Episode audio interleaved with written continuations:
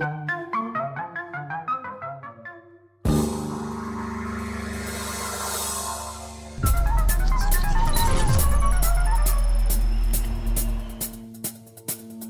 ora in onda Zoom, il drive time in mezzo ai fatti con Antonino Danna.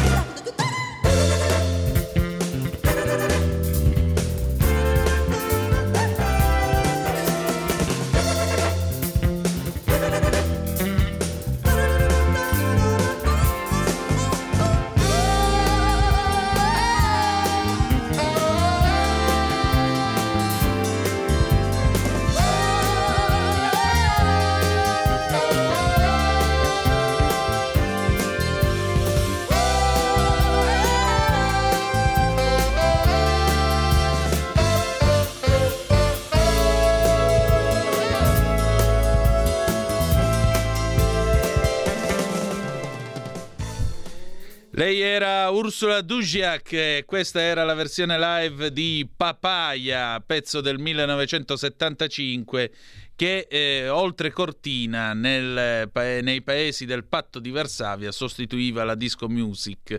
Ebbene sì, questa era una hit riempipista prima della caduta del muro di Berlino, come del resto lo è Senkai Dambilasan, che è la sigla di Zoom e che è un pezzo cantato in uzbeko dagli original, questa band uzbeka, anno di grazia 1981, anche questo un grande riempipista all'epoca dell'Unione Sovietica.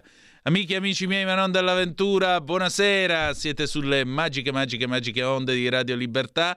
Questa, questo è Zoom, il drive time in mezzo ai fatti. Io sono Antonino Danna e questa è la puntata di oggi, martedì 16 gennaio dell'anno del Signore 2024. Cominciamo subito, vi ricordo.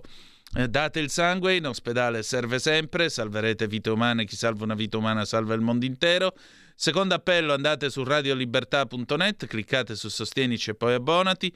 Troverete tutte le modalità per sentire questa radio un po' più vostra, dai semplici 8 euro mensili della Hall of Fame fino ai 40 euro mensili del livello creator che vi permetteranno di essere coautori e co-conduttori di almeno una puntata del vostro show preferito con il vostro conduttore preferito ma vi ricordo anche che sulla pagina Facebook di Radio Libertà trovate tutte le informazioni anche per sostenere e assistere i nostri amici e fratelli armeni dell'Artsakh o Nagorno-Karabakh, che dir vogliasi, i quali sono stati scacciati dalla terra sulla quale sono vissuti sereni e tranquilli per generazioni.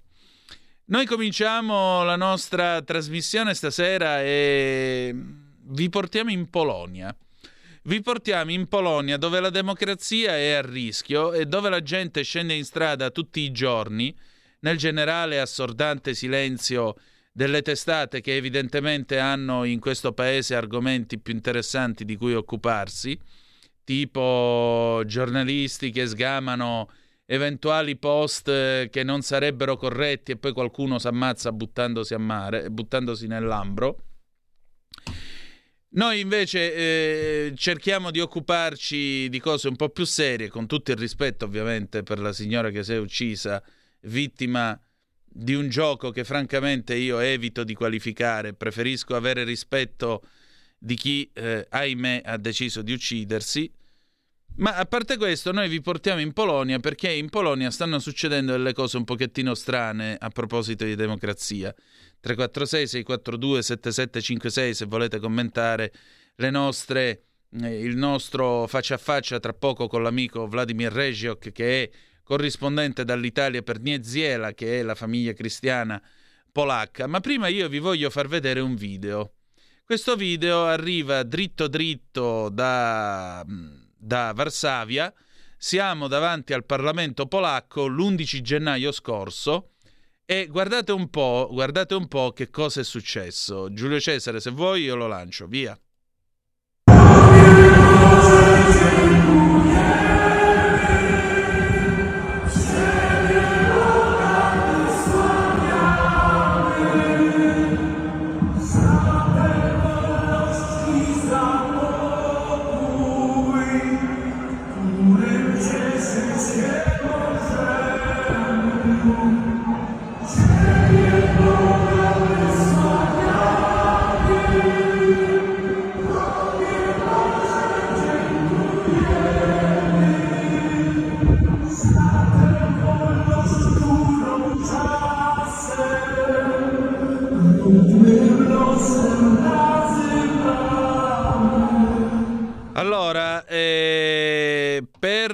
Chi ovviamente ci sta seguendo attraverso la radio, che cosa abbiamo mostrato? Questo è un viale che sarà lungo circa un chilometro ed è completamente tappezzato di bandiere bianco-rosse, le bandiere polacche. Siamo davanti appunto al Parlamento polacco. Questi sono tutti cittadini polacchi che sono scesi in strada per tutelare la democrazia e lo Stato di diritto. Questo con buona pace di quelli che quando è stato eletto Donald Tusk eh, come primo ministro polacco hanno brindato al ritorno dell'Europa e della democrazia in Polonia. Beh, la democrazia non se n'era mai andata da Varsavia e dintorni. E allora adesso state a sentire che cosa ci racconta l'amico Vladimir Regiok, che vi ripeto è corrispondente all'Italia di Neziela, la famiglia cristiana polacca. 346 642 7756 per commentarlo. Vai Giulio Cesare, buon lavoro anche a te. Allora, stasera qui a Zoom è tornato un amico, oltre che un bravissimo collega, è Vladimir Regiok, che è eh, corrispondente dall'Italia per Nieziela, che sarebbe la famiglia cristiana polacca, è stato anche eh, un, eh, molto vicino a San Giovanni Paolo II negli anni del suo pontificato. E eh, lui è la nostra guida e soprattutto la persona in grado di spiegarci quello che sta succedendo in Polonia, perché la Polonia da qualche tempo vede manifestazioni di piazza, ma vede soprattutto un fraintendimento che c'è stato a proposito dell'arrivo salutato con grandi eh, titoli di stampa dell'europeista, il nuovo, presi- il nuovo primo ministro Donald Tusk, così europeista che la gente è per strada a reclamare diritti e addirittura siamo arrivati ai prigionieri politici, ma ora ce lo facciamo spiegare da lui. Vladimiro, intanto buonasera e grazie del tuo tempo, ma che sta succedendo nel tuo paese? Buonasera a te, buonasera a tutti.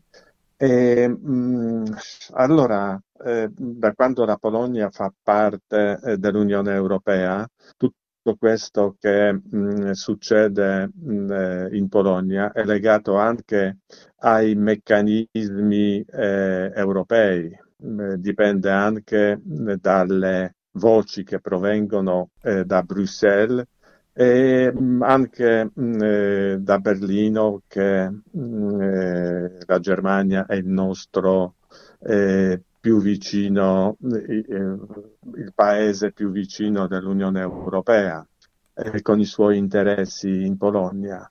E, mh, allora, bisogna ricordare un fatto. da anni a Bruxelles non sopportavano il governo conservatore mh, polacco e il, eh, il, partito governativo il eh, diritto e, il PIS, diritto e, e giustizia. E, e, le elezioni in Polonia, che si sono svolte nel mese di ottobre, eh, mh, sono eh, diventate un ehm, un'occasione eh, per rovesciare il governo, eh, governo polacco. E, mh, nessuno a Bruxelles eh, nascondeva mh, questo fatto, questo desiderio di rovesciare il governo eh, del, del PIS. Eh, lo diceva mh, apertamente Manfred Weber, che è, pre- è, pre- presidente del Partito Popolare Europeo, eh, mh, quando diceva che stiamo costruendo una cortina di fuoco contro, eh, contro il PIS. E lo diceva anche la stessa Urs- uh, Ursula von der Leyen, che si augurava il ritorno di Tusk al, mh, al potere. E, mh, io volevo ricordare anche un'altra, un'altra voce de, di una uh, europarlamentare tedesca che si chiama Catarina Barley e lei diceva che i paesi come la Polonia, come l'Ungheria, devono essere affamati con le pressioni finanziarie. I sussidi dell'Unione Europea sono un leva, una leva efficace.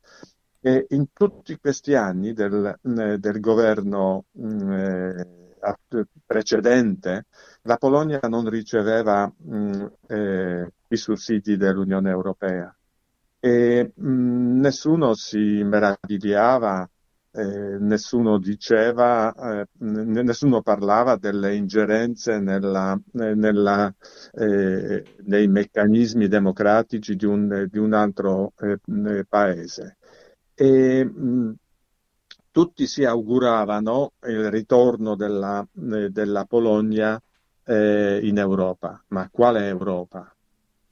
Eh, ormai non è l'Europa dei, dei padri fondatori.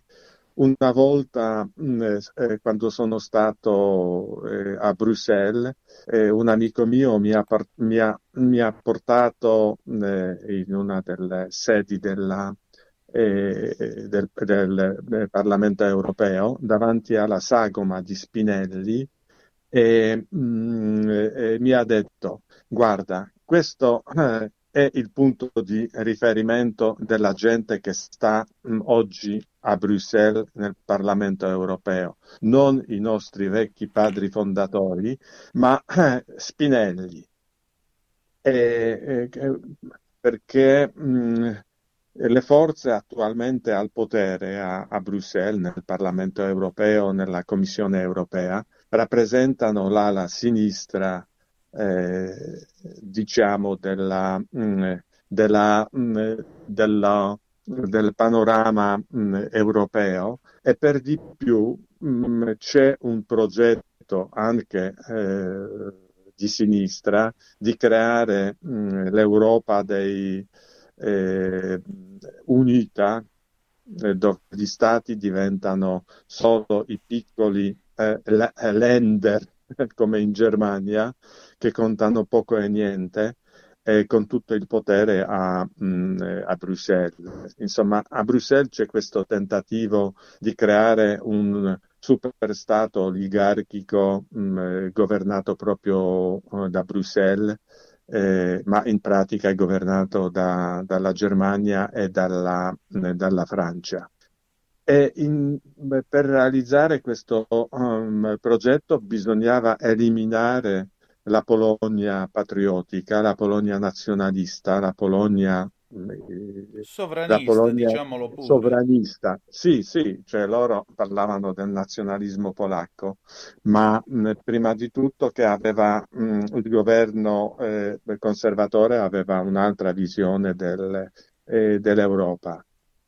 E, mh, eh, allora eh, si è fatto tutto per non far vincere eh, eh, il PIS. Un, un si sono mossi in, tanto, eh, in tanti. Volevo ricordare che mh, eh, qualche mese prima delle elezioni in Polonia si è mosso anche lo, mh, lo stesso Soros, che tramite mh, i, i, suoi eh, fondi, in questo caso Soros Economic eh, Development Fund, ha comprato in Polonia eh, mh, importanti quotidiani eh, polacchi come Rzeczpospolita, Sport, Parkiet. Mh, allora queste, queste, elezioni erano viziate da, da queste ingerenze eh, esterne e anche interne. E alla fine, malgrado tutte queste pressioni, il PIS ha ottenuto il 34,8%, cioè più di un terzo delle, eh, degli elettori, quasi 8 milioni di polacchi hanno votato eh, questo partito. Eh, il partito che, mh, eh, che ha creato mh, anche un certo benessere eh, nel paese. La Polonia ha il, mh, mm, il tasso di eh, disoccupazione basso, il 5%. Eh, mm, eh, la Polonia, eh, governata dal precedente mm, eh, governo, ha, ha mh, eh, creato un, un sistema dei, degli aiuti statali per le famiglie, per i pensionati, ha mh, eh, abbassato il, mh, l'età eh, pensionabile e tutto questo in certi ambienti non piaceva e, mh, e per questo la gente anche, malgrado tutta, tutta eh, propaganda anti-PIS, eh, ha votato anche eh, ancora il partito eh, partito che conservatore. E, mh, mm, purtroppo eh, 30, quasi 35 per, il 35% dei, dei voti eh, non dava la possibilità di governare mh, mm, eh, eh, da soli eh, il, presidente, il, presidente, Duda ha affidato questo primo tentativo, tentativo, eh, tentativo di formare il, eh, formare il, governo al PIS e mh, che non è riuscito a, mh, ad avere più, eh, eh, più, alleati, diciamo. Invece eh, l'altra parte dello schieramento politico è riuscita ad avere eh, 248 mm, seggi su 460, allora la, la metà è 230, eh, loro sono riusciti ad avere 248 seggi, ma bisogna ricordare che il blocco mm, eh, questo che è andato al potere è composto da tre coalizioni e di ben 15 partiti molto diversi eh, tra di loro, perché abbiamo gli ex comunisti che adesso si chiamano la sinistra, abbiamo i verdi, ma abbiamo anche da, eh, il partito contadino assai più conservatore. E alla fine l'unico collante di questo blocco è il desiderio di sfrattare l'attuale governo. E, mh, mm, occupare i posti, eh, tutti i posti possibili, eh, mh, anche nel, nelle aziende di Stato, nell'amministrazione eh, statale. E mh, il blocco anti-PIS, particolarmente la piattaforma eh, civica di Tusk, è arrivata al potere con, con una campagna di odio contro, contro i vecchi governanti che si vedeva anche nel fatto che su, eh, su eh, certi media eh, sono apparse le, le liste di prescrizione. Già prima delle elezioni si facevano eh, gli elenchi delle persone da abbattere, da eliminare politicamente e non soltanto, E, mh, e questo si vede, si vede oggi eh, già nei primi, eh, nei primi, nelle prime settimane del, eh, del, governo Tusk. Certo. E, e senti, in tutto questo, tra l'altro, la popolazione è scesa in strada ed è scesa in strada perché è successo qualcosa, cioè un clima quasi da 1981 eh, person- eh, due ministri del precedente governo prigionieri politici, veri e propri prigionieri politici. Ma com'è possibile? E, mh, mm, eh, si è fatta mh, mm, questa grande manifestazione eh, mm, l'11 eh, di gennaio eh, perché la gente si è reso conto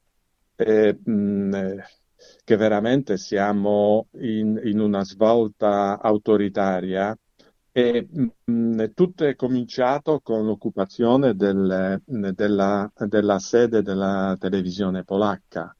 E, uh, allora, è anche un, un, fatto particolare. Tu hai parlato del, eh, del, dello stato di, eh, di, guerra, le leggi marziali del generale Jaruzelski. Sì. Eh, eh, allora, questo stato di guerra è stato introdotto il 13 dicembre. E guarda caso la, questa anomala mh, coalizione anti-PIS si è formata il 13 dicembre. E già eh, una settimana dopo, il 20 dicembre, che cosa succede? I, mh, Dimmi televisione polacca, TVP Info, eh, arrivano i, mh, mm, eh, gli uomini forti, non era ne- nemmeno le- la polizia, ma i vigilanti privati, eh, per sfrattare i, vichi, i, vecchi dirigenti della, della televisione mm. e mh, mm, per mettere i nuovi dirigenti eh, imposti dal, eh, dal ministro della cultura. E un altro fatto che magari ha sfuggito qui a tanti, chi è diventato il ministro della cultura del nuovo governo eh, eh, Tusk? Eh, ex colonnello dei servizi segreti. Puoi immaginare che in Italia si nomina il ministro della cultura il generale Vanucci o qualcuno dei servizi segreti e un giorno, una settimana dopo, si entra nella sede di eh, eh, Rai 3 eh, per buttare via tutti, tutti, i dirigenti giornalisti? E questo è, successo, questo è successo il 20 dicembre eh, mh, alla sede della, della, televisione TVP Info. Per la prima volta dal, dallo stato di, eh, eh, di, di guerra è stato interrotto le, mh, mm, eh, il segnale delle trasmissioni della, della, televisione, eh, della televisione, pubblica. E mh, mm, purtroppo questo è il metodo di agire di ogni eh, governo autoritario eh, eh, che vuole mh, eh, avere la sua propaganda eh, attraverso i, i media, mh, la, la, televisione, in questo caso radio e la televisione mh, eh, di Stato. E questo si è fatto al di fuori di qualsiasi regola, eh, diciamo, giuridica, perché mh, la televisione polacca è, eh, le, dipende eh, da un comitato eh, nazionale che dec- decide delle, delle nomine. Si è, eh, si, è, si è, voluto scavalcare mh, mm, eh, mh, queste decisioni del, del, comitato perché è una so- società per azioni. E allora il ministro che non è riuscito a, mh, mm, completamente in suo intento di imporre la nuova dirigenza eh, mh, ha detto che ormai la, la, società è in vendita. Sono le cose che, che hanno fatto dire a Alex primo, primo ministro eh, che il governo di Donald Tusk in modo del tutto illegale vuole privare i media pubblici di ciò che, ha, che hanno fornito per anni, cioè la possibilità di trasmettere eh, informazioni che, che, vogliono invece la loro propaganda, che mh, la stessa propaganda eh, dei, dei, dei, media privati, perché eh, dobbiamo ricordare che i media privati, la, maggior, la stra- grande maggioranza dei media privati era antigovernativa, come la televisione TVN, e, mh, mm, e, dopo il più grande portale internet in lingua polacca, che si chiama Onet, che è controllato dai tedeschi, dal gruppo Ringier Axel Springer. E allora si è, si è voluto praticamente eh, controllare eh. È un momento molto delicato perché ci stiamo preparando eh, per le elezioni europee. E mh, il ruolo anche de, eh, della Polonia in, eh, in Unione, eh, a Bruxelles è, è, importante perché bisogna eh, bisogna decidere anche i, i, il patto sull'immigrazione, bisognava decidere, ormai la Polonia si è schierata con, eh, eh, con gli altri.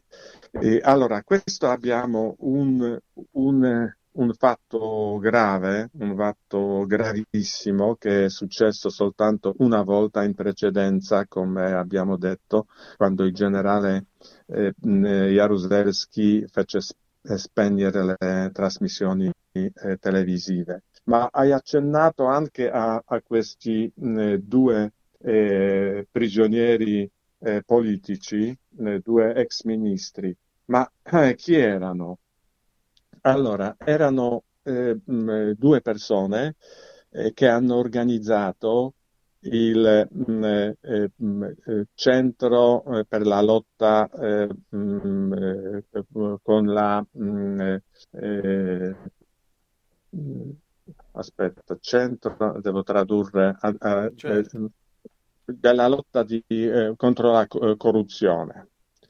È un, un, organismo che è stato creato recentemente, tenendo conto della corruzione nel periodo, eh, all'inizio nel, periodo postcomunista. E, mm, quando si sono formate le, le varie mafie, c'era la, la, mafia del gioco d'azzardo, eh, c'era la mafia del, eh, dell'IVA, del, mh, mm, cioè tutto un grande affare legato alla, a, a non ai rimborsi eh, dell'IVA. Eh, lo Stato ha perso in, in, pochi anni, lo Stato ha perso 250 miliardi di, eh, di, eh, di svuoti, cioè 50 miliardi di, di euro eh, per, mm, per tutti mm, i problemi con, eh, con i rimborsi del, dell'IVA con le fatture false, insomma c'era, eh, c'era un problema anche molto grave, delle, mh, c'era la mafia dei, dei terreni eh, mm, che riguardava il commercio dei terreni e la, la possibilità di cambiare il carattere del, dei terreni dall'agricolo a edificabile, no? come, come, allora, e, mh, per combattere tutte queste, mh, queste, organizzazioni criminali, le mafie, è stato creato questo, questo centro della, eh, eh, per la lotta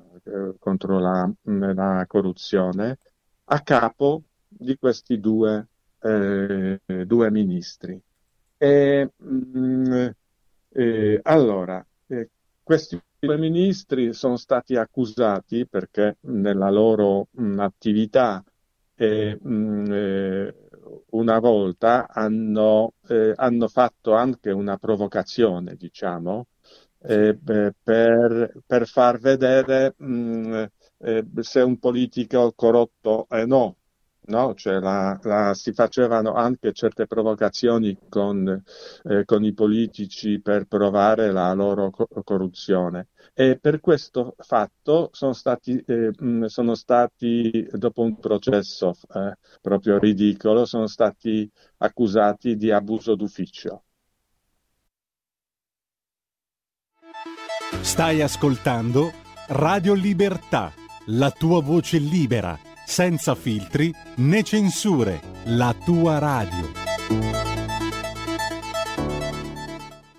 E, mh, mm, eh, alla, corte, alla prima mh, mm, istanza della, della, Corte di prima istanza, eh, il Presidente Duda ha, mh, mm, ha chiesto la grazia, cioè ha, ha, ha emanato il decreto del, de, della grazia per, per, questi due ministri eh, che mh, adesso quando sono, eh, sono diventati eh, mh, eh, parlamentari, perché sono entrati nel eh, Parlamento, eh, mh, nuovo Parlamento, sono stati eletti al Parlamento nuovo, e allora il Presidente del, del Parlamento ha detto che per questa causa pendente eh, loro eh, perdono, mh, perdono la, l'immunità parlamentare e mh, il coso, la, la, grazia del presidente non è valida perché il processo non è stato finito, non era, non era la, la, sentenza definitiva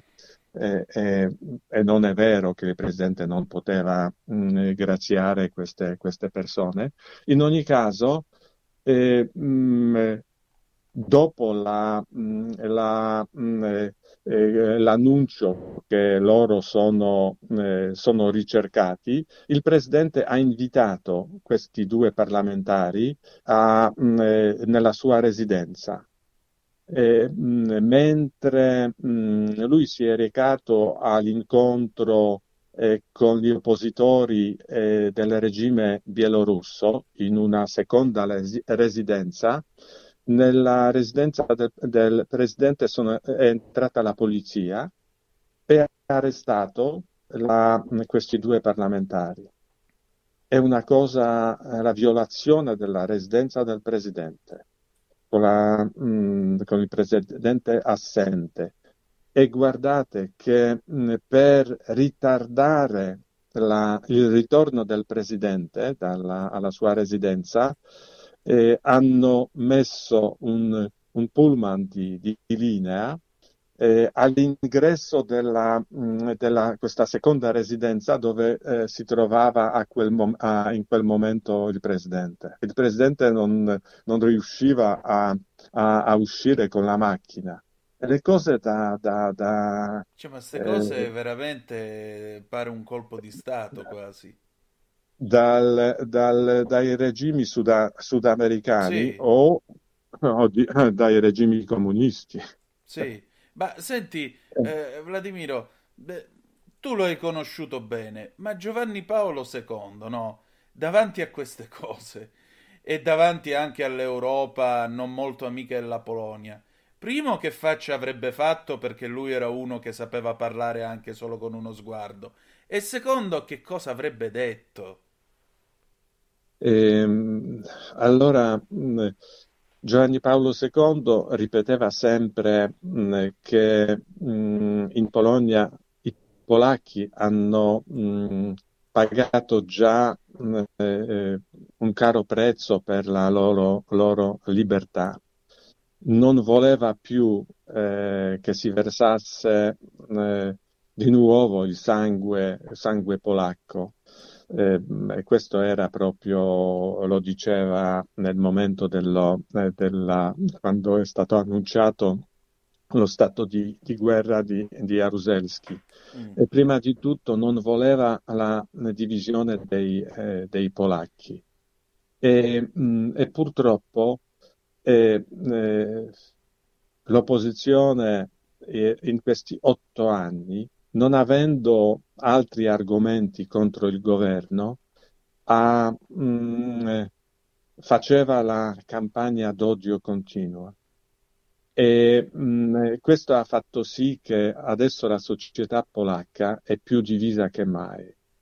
E, mh, per, per, Giovanni Paolo II sarebbe, sarebbe un, uh, una pena terribile perché eh, lo Stato è forte se la società è, è unita. Eh, prima di tutto unita pensando al bene della, della patria. Ma ormai noi abbiamo, eh, abbiamo, la classe politica più europeista che, che polacca, che, che, pensa e ragiona pensando agli interessi eh, di Bruxelles che agli interessi polacchi. E, mh, e agli interessi tedeschi prima di tutto. Eh, il governo eh, di, eh, del PIS aveva mh, i grandi progetti economici, tanto per, dir, eh, per, per dire, per, mh, uh, per, parlare di uno di questi progetti. Vicino a Stettino, a, a Świnoujście, mh, si vuole, si voleva eh, mh, costruire un, un, enorme porto per i container. Eh, questo, questo, porto si trova vicino praticamente eh, mh, al, al, fiume Oder, eh, che potrebbe portare dopo le merci, vi, sempre via acqua, eh, in Polonia e nell'Europa centrale. E, mh, questo porto eh, questo eh, richiederebbe la, mm, la, regola, eh, regola, eh, mm, la mm, come si dice, regola, regolamentazione del fiume Oder. Sì. No? Perché eh, bisogna preparare, bisogna, eh, bisogna, rendere più profonda la, la, il fiume. E allora, il, eh, il nuovo capo della provincia lì ha dichiarato tutta la zona del fiume come, come area naturalistica, come volevano i, i verdi tedeschi, e probabilmente non, non, si farà questa cosa. Ma, ma perché non si fa? Perché i tedeschi dicevano che, che questo porto potrebbe essere una minaccia al porto di Amburgo, sarebbe la concorrenza al porto di Amburgo una, una cosa. E allora il governo nuovo si piega a, a, alle, alle, agli interessi tedeschi. Un altro progetto nel centro della Polonia, tra Varsavia e eh, eh, Lodz, la città di Lodz, e, mh, mm, e, mh, mm, il governo voleva, mh, mm, ha progettato una, un grande aeroporto che sarebbe un hub del, per Europa eh, centro-orientale. E mh, questo progetto di nuovo, il nuovo governo dice no, è troppo costoso, non ci serve, abbiamo porto, eh, abbiamo un grande aeroporto, un hub, hub eh, a Berlino. Allora, si vede che mh, qui la politica mh, ormai è, mh, serve a, agli interessi economici in questo, eh, in questo caso agli interessi eco- economici di, di, Berlino. E, mh, allora eh, Giovanni Paolo II, da grande patriota, patriota, non nazionalista, sarebbe molto preoccupato eh, di questa classe politica, eh, eh, spesso dei traditori che rinegano gli interessi della, della Polonia. E noi avremo modo di continuare a raccontare tutto questo. Grazie Vladimiro. Mi dispiace che non ho le buone notizie dalla Polonia, anche se tutti i grandi eh, eh, mass media go, eh, eh, controllati da sappiamo chi dicono che adesso in Polonia finalmente arriverà la democrazia. E noi avremo modo invece di raccontare sia questo che le buone notizie. Grazie ancora. Grazie a te, grazie a tutti. La tua radio è ascoltabile anche con la televisione in digitale. Sul telecomando della televisione digitale o del tuo ricevitore digitale puoi scegliere se vedere la TV o ascoltare la radio. Risintonizza i canali radio e troverai anche Radio Libertà, canale 252. Le 18.42 minuti, sempre sulle magiche, magiche, magiche onde di Radio Libertà. Questo è sempre Zoom, il drive time in mezzo ai fatti.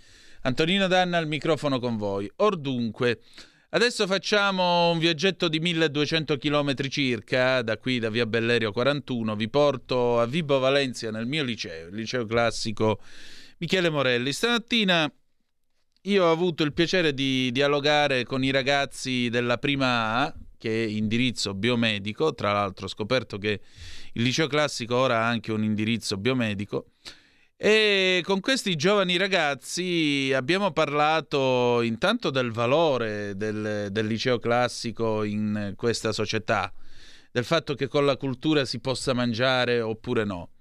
Abbiamo parlato anche di un concetto che eh, sta venendo fuori eh, dagli studi del, dell'antropologo Vito Teti, la restanza, questi ragazzi che scelgono di non emigrare, di non lasciare il sud e di provare a cambiarlo. Io auguro a questi ragazzi di essere quel cambiamento che loro sperano e che loro cercano dalla loro terra e eh, ho il piacere di presentarveli perché si sta svolgendo al liceo classico Michele Morelli di Vibo Valenza il quarto eh, Festival delle Arti e eh, il liceo naturalmente presenta la sua offerta culturale.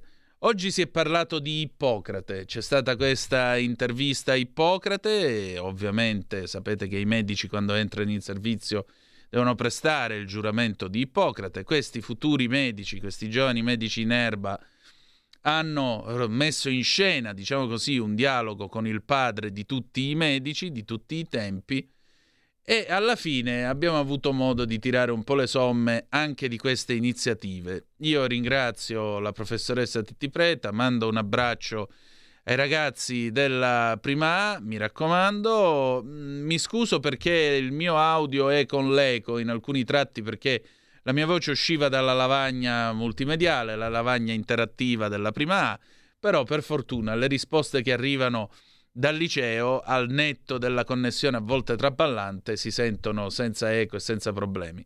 Buona visione e buon ascolto e grazie ancora. E allora, quest'oggi io vi porto in un posto a me caro, 30 anni dopo, insomma io mi sento abbastanza invecchiato nel vedere i miei eredi, però credo siano dei ragazzi in gamba. Questa è la prima A del liceo classico Michele Morelli di Vibo Valencia, ora non si chiamano più licei classici, tra l'altro il Morelli è stato accorpato, se non sbaglio, all'artistico Colau. Comunque questo è il liceo dove io ho studiato e io ho il piacere di presentarvi la prima A al gran completo insieme alla professoressa Titti Preta che voi tutti conoscete perché il giovedì lei è una delle conduttrici di Zoom con lo spazio dedicato a Dante, il Giove Dante D. Buongiorno a tutti voi. Buongiorno Antonino, buongiorno ai radioascoltatori di Radio Libertà, grazie per questa chance. Ah, prego, ci mancherebbe. Eh, è bello raccontare soprattutto un sud che c'è, che funziona e nel quale con la cultura si può mangiare. Eh, 25 anni fa in, un, in, una cabina comando di una locomotiva delle ferrovie il macchinista che era catanese mi chiese ma tu che fai e io studio all'università mi devo laureare in legge. E lui disse studiate ragazzi perché è dallo studio che passa il riscatto del nostro voi siete il riscatto del nostro sud non scordate. Allora di che cosa si parla oggi di bello?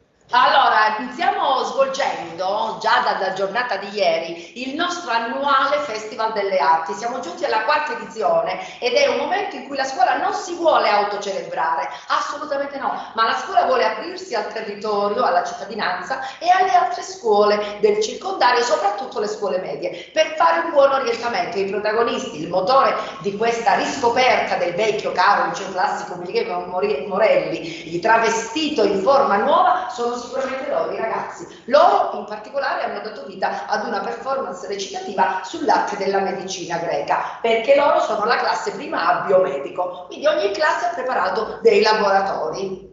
Ecco, quindi immagino c'è per esempio un riferimento a quell'episodio dell'Odissea in cui Ulisse viene riconosciuto dalle ferite che ha e si racconta che quando si ferì a caccia perché un cinghiale gli andò addosso venne medicato anche col canto sacro. Sicuramente questo è un momento che abbiamo affrontato durante la visione dell'Odissea. Vedi che ho in mano l'Odissea. Sì. Loro stanno vedendo l'Odissea di Franco Rossi, che è un lavoro filologico che dal testo omerico arriva attraverso le immagini allo spettatore e lo catapulta nell'antica Grecia, o meglio in quella Grecia, diciamo, post-medioevo ellenico che diede vita alla grande cultura attica che verrà, quindi la Grecia omerica, la Grecia micene, la Grecia fuoriuscita anche a, alle grandi invasioni con grandi principi, i principi Cenei, Agamennone in testa. Non siamo ancora arrivati al momento in cui Euriclea riconosce Odisseo, perché abbiamo eh, finora visto la prima parte di quello, di quello sceneggiato, però conoscono la trama e quindi sanno che il, la ferita di, eh, di Odisseo fu curata empiricamente, ma loro stanno studiando il medico scienziato, cioè Ippocrate di Chio, quindi sono già a un livello di medicina non così diciamo uh, da santoni e da guaritori, ma a un livello di medicina scientifica che ovviamente nasce in Grecia. Certo, e aggiungerei, mh, apparentemente Ippocrate ci sembra lontano, ma eh, davanti ai grandi temi morali, come ad esempio può essere l'eutanasia, l'aborto e così via, è chiaro che eh, il giuramento di Ippocrate con quello che Ippocrate ha insegnato finiscono necessariamente per interpellare tutti e ciascuno di voi. Ma voi perché avete scelto di fare il classico?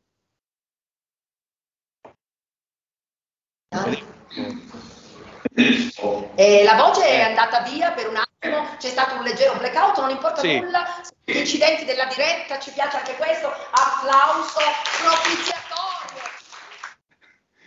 Bah.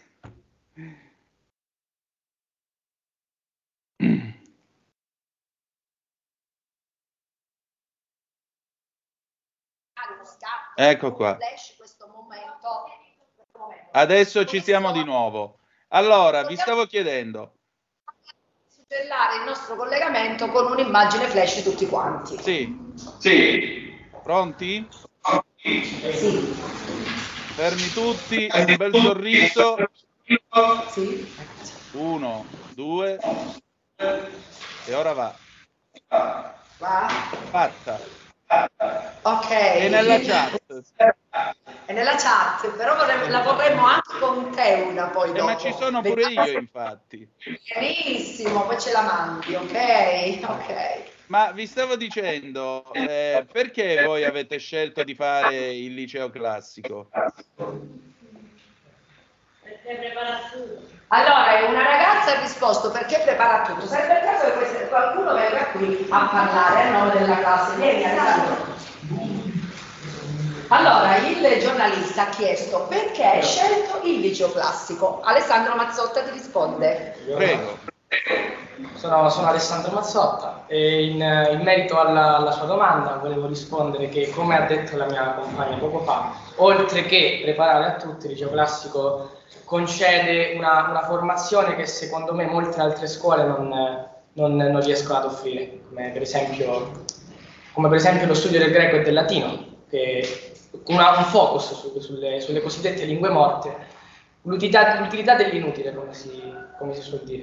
È una frase del nostro professore universitario, buonanima Nuccio Ordine, che scrisse eh un libro, L'utilità dell'inutile. E su questa frase io ho cominciato a forgiare le mie lezioni propedeutiche che fa capire ai ragazzi, anche sgridandoli spesso, a, alzando i toni, perché così deve fare l'educatore, che eh, il latino e il greco non sono desuete e se si sanno insegnare, ma se si sanno portare avanti in un certo modo, entusiasmano i ragazzi. Di questo entusiasmos credo che siano stati testimoni loro oggi che hanno dato vita a un bel laboratorio narrativo e il 14 febbraio, quindi il mese prossimo, daranno vita a un ennesimo laboratorio seguito dall'insegnante di italiano che non sono io, eh, daranno vita a un laboratorio di lettura sul bullismo.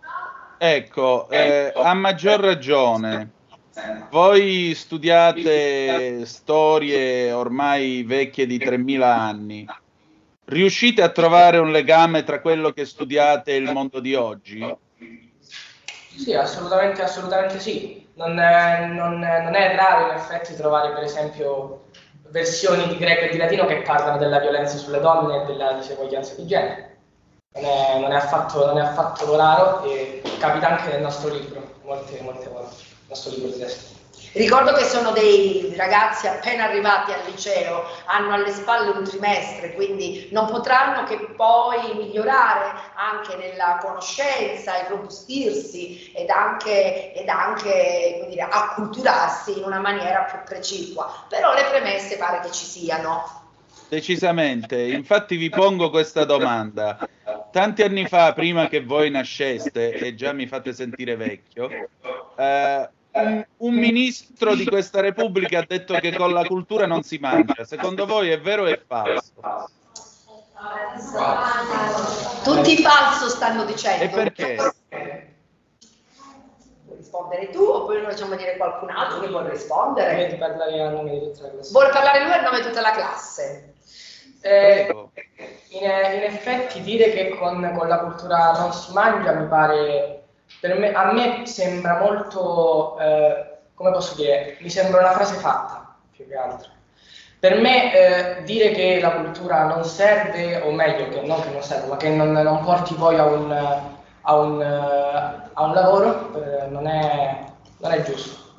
Secondo me invece è, è, molto utile, come ho detto prima, anche studiare cose che anche se potrebbero sembrare inutili, lui parla così perché dovrebbe diventare in futuro, glielo auguriamo a lui come a tutti i ragazzi, sono 20 ragazzi, auguriamo di diventare dei buoni medici perché ecco. questo è un, un, liceo classico che prepara anche alla, mh, eh, ai test d'ingresso a medicina. Quindi loro in particolare seguono un corso pomeridiano eh, di approfondimento di tematiche che eh, li porteranno poi a saper rispondere in maniera più convincente. Speriamo che superino questo fa- famigerato test eh, di medicina e quindi loro uh, hanno uh, questa carta se la vogliono giocare, però hanno capito che anche il bravo medico deve essere acculturato e se conosce anche il greco e il latino male non è.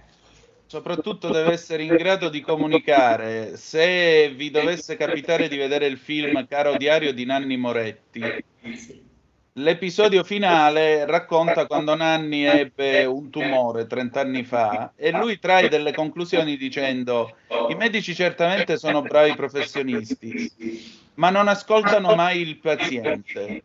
E secondo me il metodo dell'opsis e della coe che usava Erodoto per raccontare le storie è buono anche per raccontare le storie degli ammalati. Purtroppo devo dire una cosa, Antonino, che oggi i medici, più il medico di base, sono subissati di lavoro, non hanno nemmeno il tempo di potersi dedicare al paziente, perché poi il medico di base è, è quello che conosce di più il paziente, come il professore conosce la classe. Ma se ti danno la classe pollaio, come puoi tu professore curarli tutti in un certo modo? Se ti danno, non lo so, eh, 2000 assistiti, come puoi curarli in maniera qualitativa? Quindi bisognerebbe vedere dall'alto la politica di assunzione del medico, perché deve essere bravo come deve essere bravo il professore e, e un po' tutti i grandi professionisti. E soprattutto, una volta accertate queste competenze, queste skills, no? come si dice, e, e, e queste capacità, possibilmente farlo lavorare bene. Il professore con una classe di massimo 20 ragazzi, come sono loro e non non di più, magari di meno, e il medico con una, uh, un numero di, eh, di, assistiti che non sia esorbitante, di modo che possa pure colloquiare, dialogare con loro attraverso la COE, l'ascolto, e attraverso l'opsis, la presa visione. L'occhio è fondamentale, loro lo sanno perché io la prima volta che sono venuto in questa classe, già dalle prime lezioni di greco, ho detto se non avete occhio non capirete nulla di greco. È una lingua che ti impone la vista. Infatti, esatto. già spesso nelle mie lezioni sulla LIM l'occhio, l'occhio è fondamentale. E ti insegna a ragionare il greco perché non è una lingua facile, meglio così. Eh, ragazzi, Ragazzi, a proposito di medici e pollaio, cioè troppi mutuati, se vi capita, guardate questo film di Alberto Sordi, Il medico della mutua. Vedrete che a un certo punto lui, avendo più di 3.000 mutuati, gli viene un coccolone e comincia a visitarli attraverso il telefono pur di restare al suo posto e continuare a mangiare ai quattro palmenti. Ecco, non fate questo, non diventate così. Speriamo che le parole di Ippocrate, il giuramento di Ippocrate eh, sia il loro mantra, eh, possa anche eh, come dire, essere il vademecum per una professione futura che dovranno costruire piano piano, studiando bene qui, eh, calpestando eh, questo pavimento che tu calpestasti un po' diverso come vedi perché non è più quella graniglia di una volta ma abbiamo messo il parquet la connessione va in piedi. Ecco, diciamo che ecco, ora c'è di nuovo. Il pavimento non è più quello che tu calpestasti perché abbiamo messo il parquet, come puoi vedere. Eh, vedo, vedo. Noi avevamo le mattonelle all'antica. Sì, quelle non ci sono più. Soltanto e giù. gli infissi di legno. Eh, no, no, gli infissi sono stati cambiati, anche le porte, abbiamo le porte antipanico con l'oblò. Ma in ogni caso eh, la scuola eh, si è svecchiata mantenendo la sua tradizione, perché noi siamo comunque eh, amanti della cultura classica e la trasmettiamo in tutte le forme possibili e immaginabili. Adesso lui, a nome della classe, ti dice eh, il dialogo che è stato inscenato, in particolare... Ecco, cosa avete fatto oggi? Allora, oggi erano, erano previste due parti del nostro, chiamiamolo, spettacolo, se così si può, si può definire. Allora, la prima parte era un dialogo tra Carione e sua moglie, era una commedia di Aristofane, il Pluto. Il Pluto. Era, era tratto da, da, appunto quella commedia che tramite la satira e, la, e l'ironia prende in giro quelli che erano gli sciamani, gli stregoni che si spacciavano per medici, ma che medici in realtà non erano. Lui che è lui che eh, diciamo in questa, in, con questa commedia voleva, parlava anche de, del tempio di Asclepio per esempio. Una satira politica aristofanesca. Poi secondo me... La seconda parte invece era una, un'intervista al, al, forse al medico, il, sicuramente il medico più grande dell'antichità classica, cioè Ippocrate, che ehm, abbiamo immaginato tornasse in vita e venisse qui al, al, al liceo e eh, con lui abbiamo fatto un'intervista. Io ero, io ero Ippocrate. Vieni, Ippocrate, Ippocrate, chi ha fatto Ippocrate? Venga qui. Io. Tu, tu, e venga l'intervistatore. E venga il presentatore.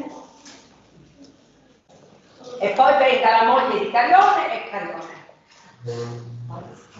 Vi presento tutti i ragazzi che hanno dato vita nella prima A a questo laboratorio. Eccoli qua schierati sono tutti Bravi. ragazzi che hanno dato vita a questo laboratorio guidati da me. Bravi, bravi. Altre classi Sapete? hanno fatto altro, non, non, è che solo, non vogliamo che sia autoreferenziale che riguardi solo loro il festival. Questa è una prima classe, una prima classe biomedico, prima ma altre classi sono impegnate in tantissimi altri laboratori. Per esempio un'altra mia classe, la quarta D, che abbiamo saputo testè da poco, che abbiamo vinto il premio nazionale indetto dalla Dante Allegrieri di Roma con un testo creativo che loro hanno messo in scena intitolato Quadrilogia d'amore, una rilettura in chiave psicanalitica delle figure di Dante, di Beatrice e di Paolo e Francesca. Quindi andremo a quel di Roma nel mese di febbraio ed è stato messo in scena questo testo. Oh, complimenti, il Sud Italia che ci piace. Domani, eh, domani, avremo un, uno scrittore di Palermo, si chiama Giovanni Di Marco e ci presenta un libro della Baldini e Castoldi. Mi sono permessa di invitarlo perché è un caro amico e insieme con noi ci sarà un divulgatore, un blogger bibbonese, perché anche a Bibbo ci sono i divulgatori. No, no. Eh, perché le nuove generazioni ci sono e si fanno sentire, sono bravi ragazzi, ragazzi diciamo cosmopoliti, cittadini del mondo, solo che bisogna battere quella secolare, anzi millenaria diffidenza che ci avvolge un po' ancora tutti nel sud Italia e che è come una cappa nera, come la nera signora che purtroppo un po' governa il nostro bellissimo, ma anche come dice il professor Vito Teti, maledetto sud. Vi pongo una domanda, ragazzi. Eh, voi siete, visto che parliamo di Vito Tetti, siete per la restanza, cioè... Per la Calabria dopo la laurea. Esatto, restare al paese dopo la laurea oppure pensate di andare altrove perché non c'è niente? La ragazza dice restare qua. Calma, uno l'uno. Uno... Mastro dice rimanere qua. Tu, Emanuele Cosentino? Ma diciamo che siamo messi male nella Calabria, quindi magari la sanità non funziona e quindi io sarei per andare via, ma se ci fosse diciamo, un'innovazione eh, mi piacerebbe restare. Eh, se le strutture, le infrastrutture lo consentono, se il contesto darà possibilità. Alessandro. Io sono, sono d'accordo con quello che ha detto adesso il mio compagno, penso che però la la continua fuga di cervelli non porterà mai a, un, a un'innovazione del, del sud. E il nostro Francesco, Francesco Rizzo? Io pure sono per eh, restare qui, restare qui nella mia città, dare una mano.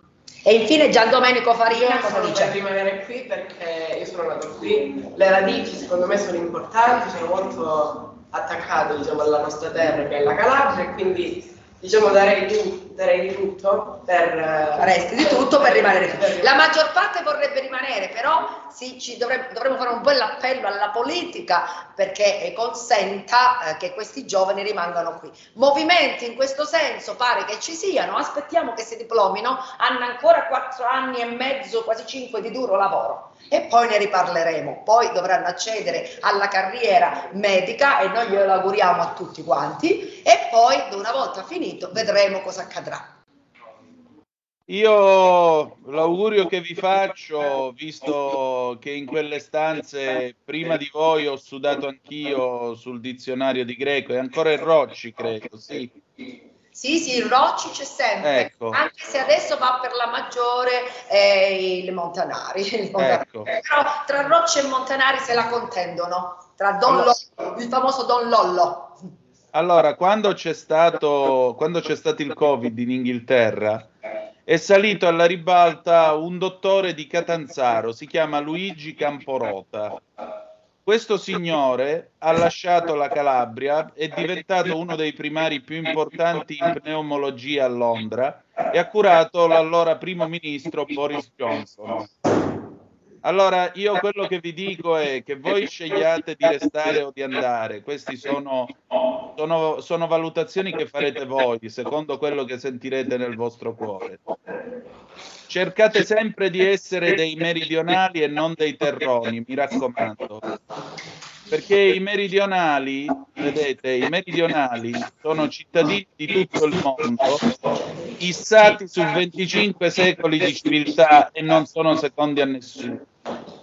Assolutamente no, mai secondi a nessuno. Esatto. A crista alta ma con robusta preparazione. I ragazzi stanno alzandosi dai loro posti, sono tutti schierati qui. In verità noi avremmo voluto fare una, una foto in forma di selfie con te, ma va bene anche una foto come l'hai scattata tu, in modo che ci sia tutta la classe, speriamolo apritevi, cerchiamo di stringerci un bel cheese con Antonino e stiamo per dare vita alla parte finale di questo incontro, sperando che ce ne siano anche altri. Le tue parole sono meravigliose sempre, sono un balsamo. Mi raccomando, siete, is, siete ognuno di noi, guardate, siamo tutti nani sulle spalle di giganti, ma credetemi, i nani sulle spalle dei giganti possono guardare più lontano, non ve lo scordate mai. Voi siete issati su 25 secoli di civiltà. Abbiatene rispetto. Allora, pronti? Ne facciamo un'altra. Guardate in macchina. Nessuno che faccia le corna. Vedo che ti sei ravviati i capelli. Beato tu che ce li hai ancora. Io non li ho più. Uno, due, fatta. Ok, bene Antonino, uh, avremmo voluto abbracciarti de visu, essere qui in presenza, ma siamo felici eh, di essere riusciti a fare questo collegamento perché ieri abbiamo avuto un qualche problemino, come ben sai, cose tecniche che accadono. Allora, grazie a voi del vostro tempo, grazie anche per esservi messi ieri la felpa. Purtroppo non abbiamo potuto fare collegamento, ma oggi vi trovo elegantissimi, devo dire, tutti in giacca, veramente. Pare che ci siamo dati, pare che ci siamo dati la voce. Mi raccomando, studiate e vedrete che dove dovete arrivare arriverete, tranquilli. Eccoci, eccoci ecco. di nuovo qui. Dicevamo, studiate, vedrete che dove dovete arrivare arriverete. E mi raccomando, abbiate, abbiate coscienza che siete voi il cambiamento che cercate. Potete esserlo e potete farcela. Tutto qui. Io faccio un applauso ad Antonino di essere stato il nostro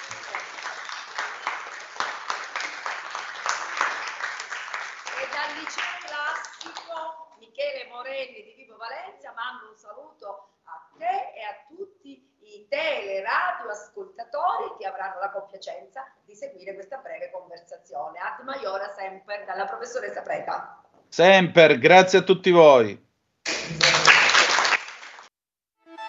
Stai ascoltando Radio Libertà, la tua voce libera, senza filtri né censure, la tua radio.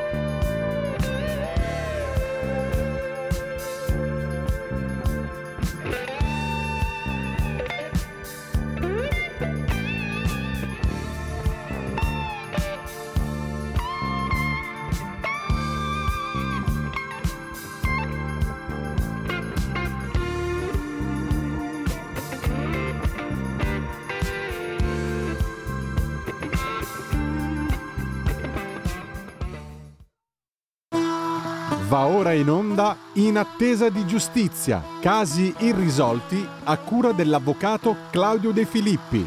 Una vita da mediano, lavorando come uriali, anni di fatiche, botte, vinci, casomai. E rieccoci le 19.11 sulle magiche, magiche, magiche onde di Radio Libertà. Antonino Danna al microfono con voi. Noi cominciamo questa nuova puntata dei, di In attesa di giustizia, i casi dell'avvocato Claudio De Filippi. L'avvocato Claudio De Filippi, lo sapete, è eh, il titolare di questo spazio, anche se in questo momento non riusciamo a raggiungerlo attraverso il telefono. Però mi piace eh, presentarvi il nostro ospite che è il signor Gianluigi Matta e che già ci ha raggiunto al telefono. Signor Gianluigi, buonasera. Buonasera a voi e a tutti i radioascoltatori. Eh, signor Gianluigi, con lei noi entriamo e tocchiamo un tema molto delicato, quello dei papà separati o comunque dei papà che eh, in qualche modo per intervento della giustizia o in attesa di giustizia, come appunto il titolo della nostra trasmissione, attendono eh, di poter rivedere i loro figli. Se non sbaglio, lei ha un problema di questo tipo. Certo, eh, purtroppo io sto attendendo eh, dal 2011, quindi da 13 anni, 14 anni, eh, la giustizia che non arriva.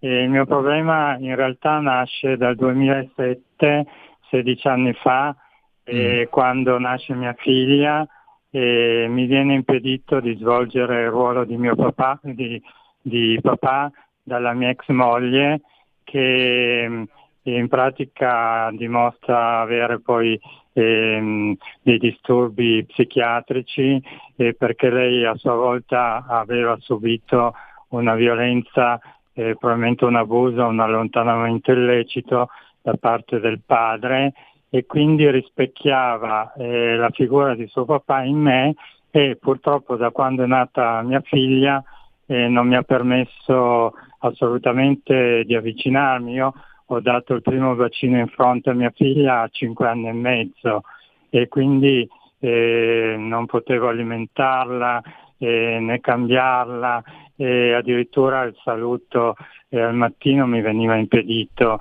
prima di andare al lavoro e io ho cercato di contattare eh, degli psicologi, eh, psicologi dell'ASL e psicologi privati mi davano delle, ehm, diciamo del, ehm, delle dritte, dei consigli che però eh, non sono andati in porto. E allora mi sono poi rivolto ai servizi sociali ma purtroppo ahimè eh, la cosa è peggiorata sempre di più eh, perché eh, la mia ex moglie mi ha fatto, Prego, mi ha sta dicendo una denuncia eh, di abuso e di violenza psicologica. Con i tempi della giustizia ho aspettato tre anni perché eh, la prima denuncia venisse archiviata e la seconda denuncia sono stato assolto in formula piena e dopodiché si sono accorti che era la mia ex moglie che presentava questi disturbi e, e quindi io eh, nel frattempo che avevo ancora eh, in piedi la denuncia e mh, ho dovuto dare in affida, ho deciso di dare in affido mia figlia a, a una famiglia affidataria che è mia sorella. E il, intanto eh, il, il primo grado di giudizio io l'ho concluso con ancora queste denunce in piedi il secondo grado in Corte d'Appello e mi hanno dato quattro ore alla settimana di poter incontrare mia figlia e delegittimando tutti i poteri ai servizi sociali. E I servizi sociali da allora sono spariti completamente. Io dal 2016 al 2021 eh, ho avuto un solo colloquio nel 2018 con i servizi sociali che come dicevo non hanno fatto nessun percorso di sostegno eh, alla genitorialità, nessun tentativo eh, di avvicinamento con mia figlia, nessun progetto eh, esecutivo familiare. E mm, io sono stato, diciamo, eh, mi sono rivolto agli amministratori anche locali, ho fatto di tutto e di più, ma i servizi sociali sono spariti completamente e, e quindi eh, ho fatto eh, eh, poi ricorso in Cassazione, ho vinto in Cassazione al terzo grado di giudizio a Roma eh, dove hanno cassato la sentenza della Corte d'Appello di Torino e quindi eh, essendo stata cassata per tre motivi principali. Uno, non hanno riscontrato alcun conflitto di interesse tra me e, la, e mia figlia, e due, non, erano, non, sono stati sentiti né i nonni paterni né eh, sono state viste le foto degli incontri delle quattro ore alla settimana con mia figlia, proprio si sono rifiutati i servizi sociali di eh, interessarsi eh, diciamo, dei, dei, nostri incontri. E, e tre, eh, il terzo motivo, in pratica ehm, l'affido eh, non è mai stato rinnovato, un affido che in realtà l'istituto dell'affidamento eh, dovrebbe durare massimo 24 mesi e poi ogni rinnovo, ogni proroga deve essere eh, fatta una richiesta al Tribunale dei minori.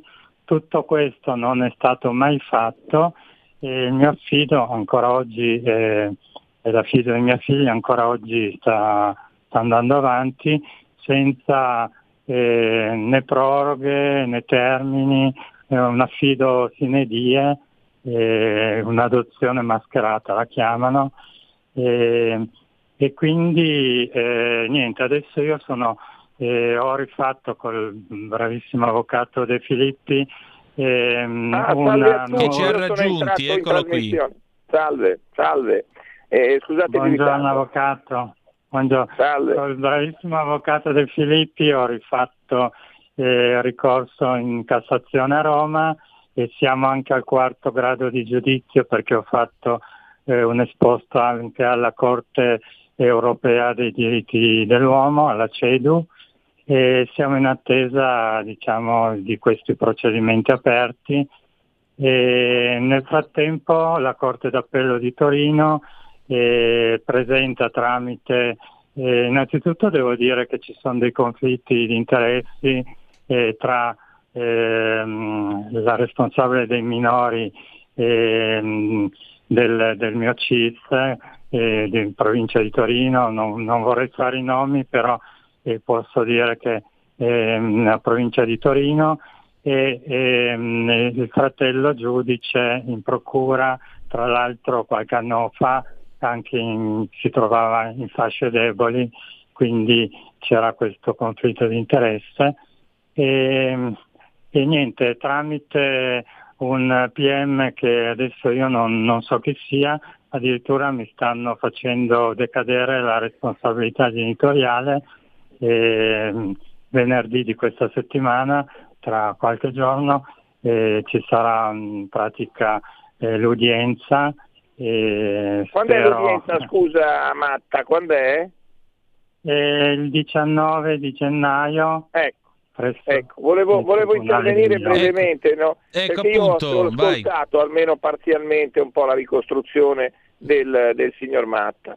È una situazione di un'odissea giudiziaria atroce, perché eh, togliere il figlio al padre o alla madre è diritto naturale, quindi è dolore di entrambi, di tutti e tre. Questa è la situazione.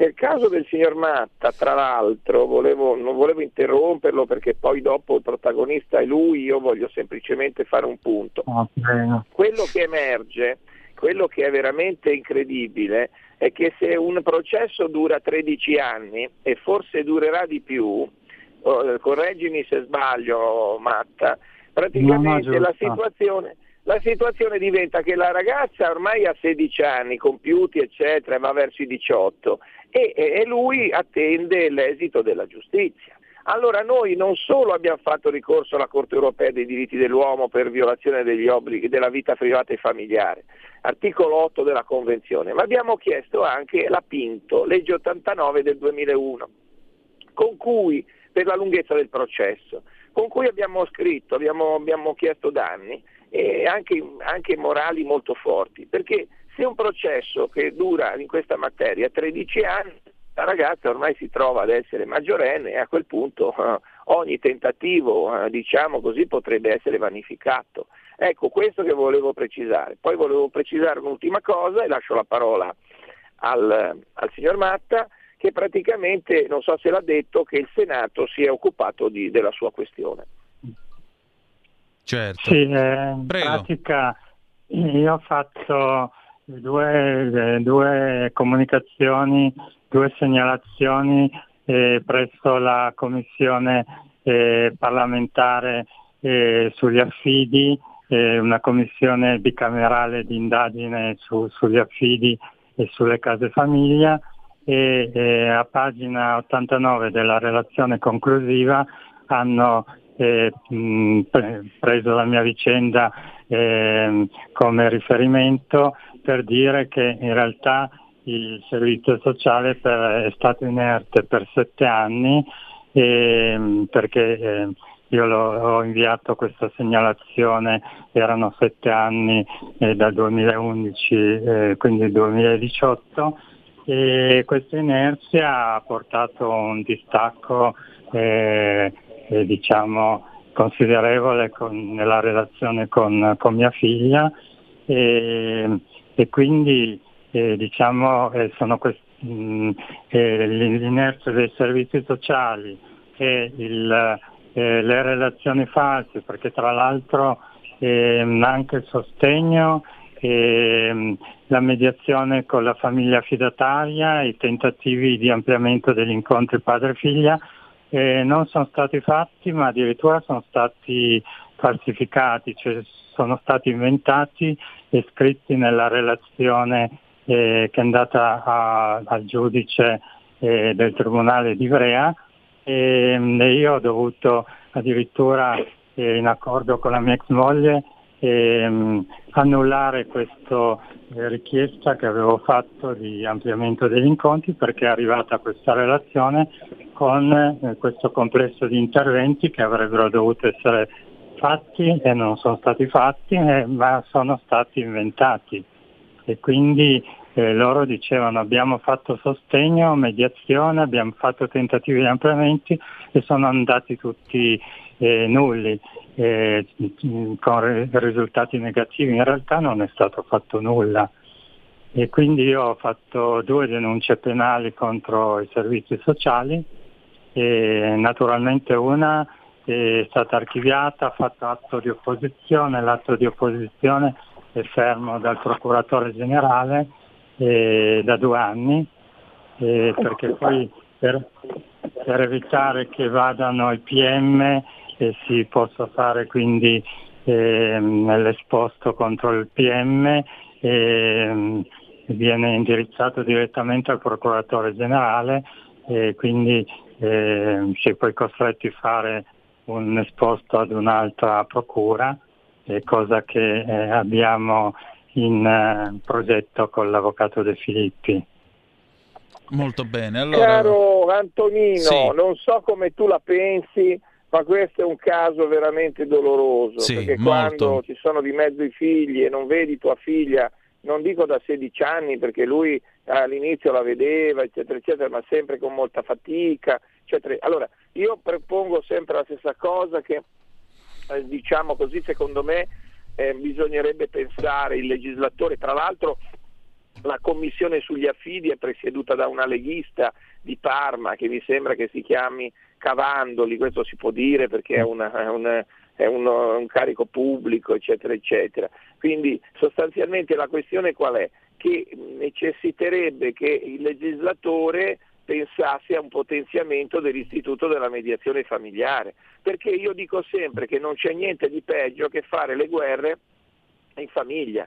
In famiglia non si vince e non si perde, sempre vittoria di Pirro, ma con grandi perdite, nel senso dolore, in senso di eh, sofferenza per i minori, per i genitori, per i familiari, per i nonni, per tutti. Quindi è una battaglia persa. Invece il potenziamento della mediazione familiare in materia minorile, soprattutto con la presenza dei, dei minori, eccetera, eccetera, sono minori che già è una situazione particolare, potrebbe essere una soluzione non, non secondaria, una soluzione da, da diciamo, propugnare.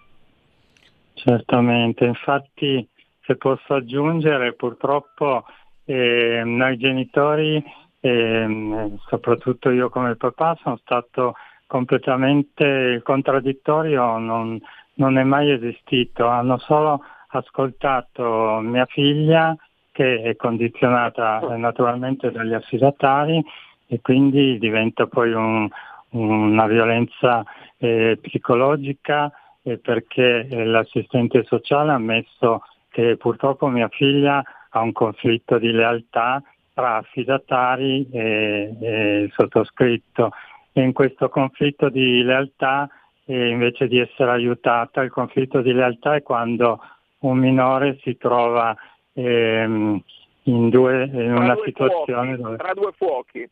Tra due fuochi e quindi eh, eh, lei, eh, il minore prende con sofferenza e si, e si avvicina ad uno cercando di ehm, opporsi all'altro proprio perché non sa eh, trovare l'equilibrio il minore, ma devono essere gli adulti a cercare questo equilibrio, è cosa che non è stato Bravissimo. fatto si è insistito solo sul minore e quindi si è fatta una violenza psicologica sul minore, invece Bravo. di essere aiutato. Poi bisogna dire una cosa, Matta, che nella giurisprudenza italiana non è ancora emerso con eh, diciamo quello che all'estero già fa, è storia, cioè praticamente il PAS, la, la, l'alienazione parentale operata da uno dei due rispetto all'altro, eccetera, eccetera, e in questo caso anche da terzi eventualmente, il PAS, Parent Alienation Syndrome, cioè vuol dire alienazione parentale, allontanamento da una delle due famiglie, eccetera, eccetera, non è, stato, non è ancora approdato nella giurisprudenza italiana. Questo con eh. la, il, conflitto, il conflitto di lealtà, che è un ossimoro, cioè vuol dire che è proprio questo, il minore eh, non sa cosa fare, alla fine sceglie il male minore, diciamo così, però mm. è sempre male perché rifiutare eh. il papà o rifiutare la mamma significa poi per il minore avere un conflitto e quindi cosa fa? Si allontana da tutti, diventa, mm. diventa un bratile, diventa, e quindi ha effetti collaterali gravissimi sulla psiche del minore eh. e che devono essere evitati. Quindi inutile opporsi all'esistenza della PAS, eh, almeno questa mi prendo la responsabilità io di quello che dico, perché la PAS certo. è, è, è, una, è ormai nel, nella realtà, cioè la giurisprudenza italiana la rifiuta, la rifiuta con, più, con tutte le sue forze, ma attenzione, la PAS invece è, a vantaggio dei minori, cioè nel senso che bisogna evitarla, bisogna cercare di salvare i minori da questi conflitti che fanno male prima di tutto a loro e poi anche a chi gli sta accanto. Certo, e infatti se posso aggiungere questo, mm, questo conflitto eh, che non ha avuto aiuti eh, ha portato a una disgregazione e a una distruzione completa della mia famiglia perché e quindi una doppia sofferenza. La mia sofferenza è verso mia figlia, ma ehm, anche mio papà, no, che ha compiuto oggi 95 anni, eh, ha preso la decisione Auguroni. che non vuole... Grazie tanto, eh, avvocato. Eh, ha preso la decisione di, eh, che non vuole più vedere mia sorella perché secondo lui e secondo anche me ha, ha danneggiato mia figlia e quindi non, non, vedendo più mia sorella non vede più eh, il nonno, eh, la nipote e l'altra nipote, quindi è una famiglia distrutta perché c'è anche questo nonno che in pratica come parente vicino ha solo più il sottoscritto e ha perso due nipoti e una figlia. E quindi un disastro familiare, un disastro familiare diciamo. È un dramma, sì. Eh, avvocato De Filippi, che cosa possiamo fare come approssimazione per cercare di dare un po' di giustizia a questo, a questo padre che soffre? Intanto speriamo che non, oltre il danno la beffa, cioè non venga, noi, noi ci opporremo, non venga in nessun modo limitata la potestà genitoriale, responsabilità genitoriale del, del signor Matta. Questo lo deciderà il Tribunale, poi lo vedremo, però noi ovviamente su questo, una persona che ha subito tutto questo, e portarlo poi anche all'estrema conseguenza della limitazione, riduzione della potestà o eliminazione della potestà genitoriale veramente è inaccettabile secondo me. Però poi è il Tribunale che dovrà decidere. Per quanto riguarda lui invece noi facciamo delle azioni, l'ho già anticipato, che sono tese anche a ristorarlo della, della perdita, eccetera, ma la cosa più importante dovrebbe essere la decisione del Tribunale che ovviamente non deve avvenire così tardi, dopo 13 anni e passa, ma deve avvenire nei tempi più veloci possibili per ristabilire il contatto con la figlia, perché è quello che gli serve. Al signor Matta non interessano i soldi, non interessa il risarcimento, interessa solo l'amore, l'amore di sua figlia. E quindi speriamo ascolti questa trasmissione che comunque a livello nazionale, quindi c'è anche la possibilità che per caso no? la piccola l'ascolti, eccetera, eccetera, il papà dice eh, qui pubblicamente, spero di interpretare bene, che quello che gli interessa a lui è ritrovare sua figlia. O sbaglio? Io ho, ho sempre, sempre eh, guardato solo il bene di mia figlia, il benessere psicofisico e ho, ogni mia decisione l'ho fatto guardando lei, quindi penso di essere stato un buon padre.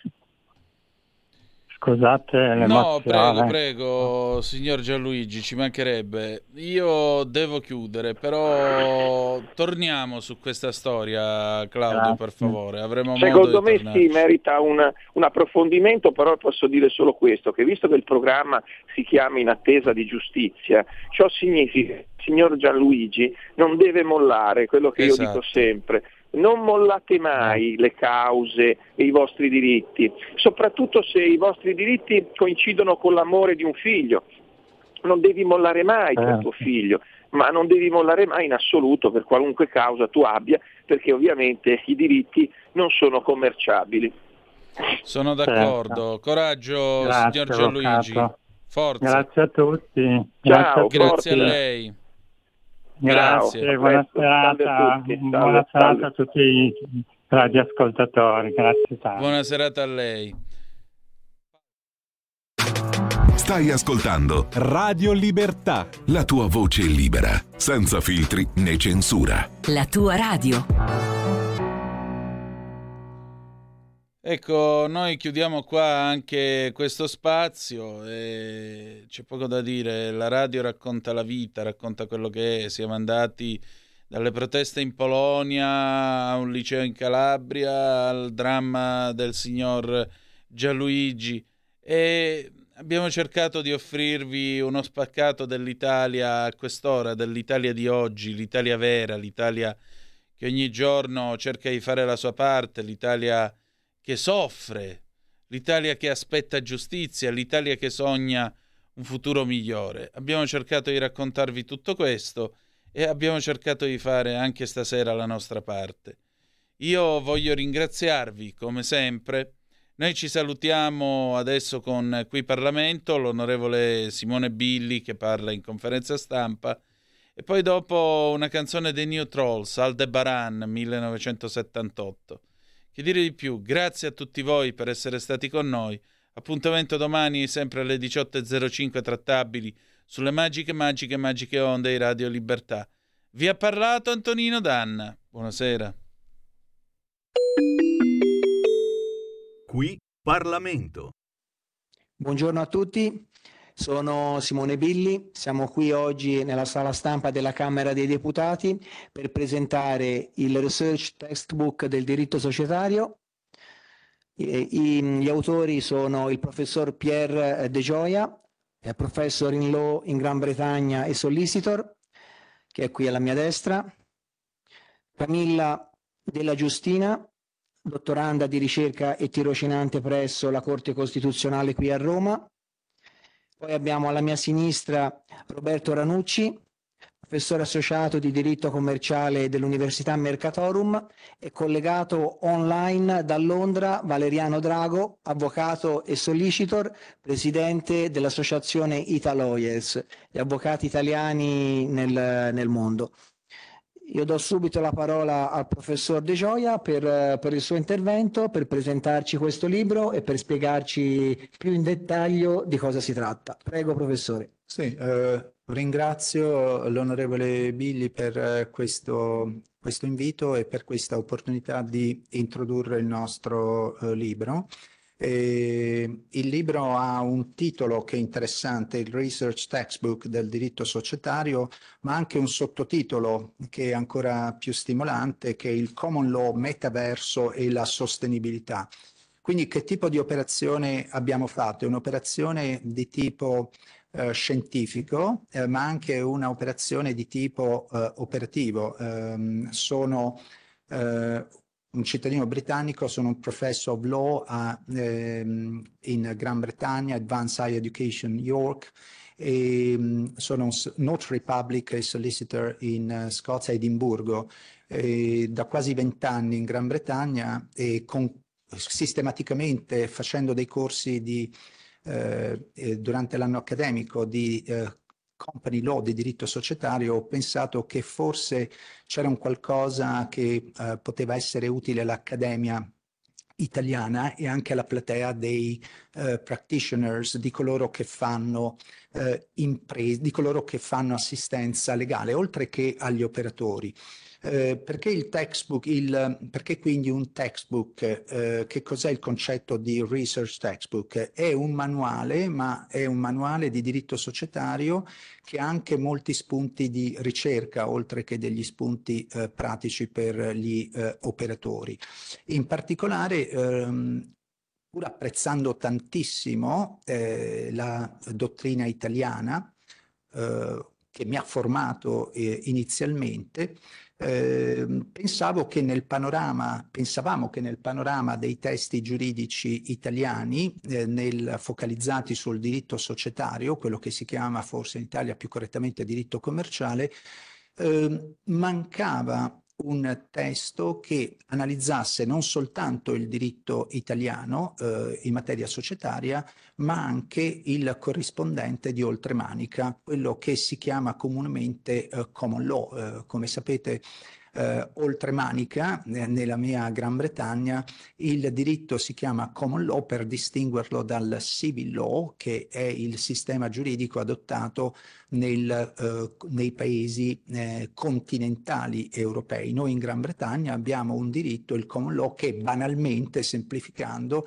si basa principalmente sul precedente, quello che dicono i giudici è il precedent e che rappresenta la regola di diritto. Il giudice in Italia, in Germania, in Francia, quando decide, eh, la domanda che si pone è come decideremo, invece in Gran Bretagna e nei sistemi di common law, eh, quindi anche nelle ex colonie britanniche, nei paesi che parlano lingua inglese, per semplificare, il giudice quando deve decidere una controversia si fa questa domanda banale, non come decideremo, ma come abbiamo deciso, perché la regola viene individuata eh, nel passato, in ciò che decide, eh, in ciò che ha deciso, che ha statuito il collega in quella materia eh, simile. Il diritto societario, partendo da questo, noi cerchiamo anche di analizzare non direi in modo comparato, ma in modo parallelo i due diritti, il diritto italiano e il corrispondente istituto giuridico oltremanica nel diritto inglese e nella legislazione britannica. Lo facciamo perché ciò possa essere utile anche per, gli, eh, per la platea essendo il libro scritto in italiano per gli eccellenti giuristi eh, italiani eh, per dare un contributo al dibattito su alcuni concetti giuridici che sono a volte mh, analizzati in Italia sulla base anche di preconcetti. Quindi noi sfatiamo molto spesso su alcuni istituti giuridici dei miti, ad esempio il mito che la società, eh, eh la company, quindi la società per azioni, per intenderci, la PLC o la limited, siano eh, assolutamente efficienti e siano rigorosi. Vediamo ad esempio che nell'ambito della, eh, del diritto societario britannico manca un sistema di controlli così rigoroso come quello italiano, mh, mm, che eh, non esiste, ad esempio il collegio sindacale che invece è nel sistema italiano, appunto è totalmente assente in eh, Gran Bretagna. Quindi sfatiamo una serie di ehm, preconcetti, oltre che concetti giuridici eh, che, so, che, sono in Italia, offriamo uno spunto operativo, uno, uno spunto agli operatori italiani, alla dottrina italiana, agli operatori anche ovviamente perché è vero che vi è stata la Brexit, questa Brexit votata nel 2016 e operativa dal 31 gennaio del 2021 in modo totale, comunque non esclude, anzi a mio avviso rende a nostro avviso rende ancora più importante questo parallelo fra il diritto italiano e il diritto societario eh, britannico, perché eh, direi la comparazione, il parallelo con il diritto britannico, con la legislazione britannica diviene ancora più importante perché essendo noi in Gran Bretagna non più assoggettati alle eh, linee guida che sono in realtà eh, principi, precetti vincolanti eh, di Bruxelles, siamo in grado di elaborare una nostra normativa in modo più autonomo. Quindi la comparazione, al di là delle valutazioni politiche eh, sul, eh, sulla eh, opportunità o meno della Brexit, non c'è dubbio che la comparazione fra Italia e Regno Unito diventa in primis nell'ambito societario sempre più eh, importante e significativa perché le differenze che fino al 2021 non erano così rilevanti adesso lo possono divenire eh, e, ehm, e, quindi è un'area degna di analisi e di eh, eh osservazione. Il sottotitolo quindi, il Research Textbook del diritto societario, Common Law, non poteva che essere il sottotitolo Common Law perché facciamo questa costante analisi parallela con il, eh, la legislazione britannica. Eh, voglio anche sottolineare come in Italia si parla spesso di diritto inglese, essendo di Edimburgo britannico, ma anche scozzese, sottolineo anche con orgoglio, è scozzese, non soltanto con nazionalismo rugbistico e eh, di football, essendo un, un supporter della Scozia e non certamente dell'Inghilterra, come esiste in Gran Bretagna e lo svela questo libro, ma lo sanno già molti operatori, che non c'è soltanto un diritto inglese, ma c'è anche un diritto scozzese, anche se nella materia societaria, nella materia del business law, quindi nel diritto del lavoro, employment law, nel diritto bancario e nel diritto societario, queste differenze fra i due ordinamenti vengono superate dall'esservi un'unica legislazione. Fra l'altro in un'Italia che si interroga sempre di più sul federalismo o su altre forme di autonomia, questo libro credo che offra anche uno spunto di riflessione di tipo gius pubblicistico, anche ai politici che vogliano pensare a come formare in futuro un'Italia che presti attenzione alle eh, autonomie. Quindi lo, il diritto societario è anche il common law, il common law scozzese, Scottish common law, English common law e la British legislation, la legislazione britannica come punto di riferimento. E poi il metaverso e la sostenibilità, eh, l'area societaria è quella in cui eh, l'intelligenza artificiale eh, si vanno eh, si, va affermando, eh, si vanno affermando come temi cruciali e ovviamente la sostenibilità, fra l'altro la legislazione britannica eh, è la prima che ha introdotto nel 2006 il concetto ESG, anche se lo ha introdotto in modo eh, controverso come una sorta di eh, specchio per le allodole secondo alcuni e quindi questo viene spiegato anche nell'ambito del testo. Io mi ero prefisso e se la chair, se il presidente è d'accordo, onorevole Billi, di parlare 5 minuti. Temo di non essere stato troppo britannico e, aver, e in particolare scozzese di aver superato questi 5 minuti, quindi essendo non ho contato il mio tempo attorno agli 8 minuti mi taccio e do la parola nuovamente al eh, Presidente Billi, ringraziando ovviamente i relatori e contando nella magnanimità dei relatori di eh, Roberto Renucci e di Valeriano Drago che eh, mi aspetto facciano da devil's advocates, di, av- gli avvocati del da- diavolo del mio libro, in questo caso eh, avvocati del diavolo benevolenti piuttosto che malevolenti. Quindi grazie ancora all'onorevole Billy e a tutti voi per essere intervenuti. Grazie professore, io darei la parola alla dottoressa eh, della Giustina, che prego anche di integrare la mia breve presentazione che ho fatto di lei qualora fosse necessario. Prego, dottoressa. Buon pomeriggio e grazie a voi per questo invito, per questa opportunità. Prova a premerlo meglio. Adesso dovrebbe funzionare, quindi buon pomeriggio e grazie a, lei, onorevole Billy, per questa possibilità e per questo prestigioso incontro. Anch'io, seguendo le indicazioni del professor De Gioia Carabellese, mi atterrò intorno ai 5 minuti e spero quindi di rispettare la tempistica. E riprendendo un attimo le indicazioni dell'onorevole, appunto, io sono una dottoranda di ricerca e attualmente tirocinante presso la Corte Costituzionale, abilitata all'esercizio della professione forense e nel, l'anno precedente, nei due anni precedenti, ho svolto dei periodi di ricerca all'estero presso istituzioni sia scozzesi che britanniche. E è un onore per me intervenire a presentare appunto, eh, seppur brevemente, questo libro di cui sono eh, coautrice e appunto per questo ringrazio il professor De Gioia Carabellese per l'opportunità.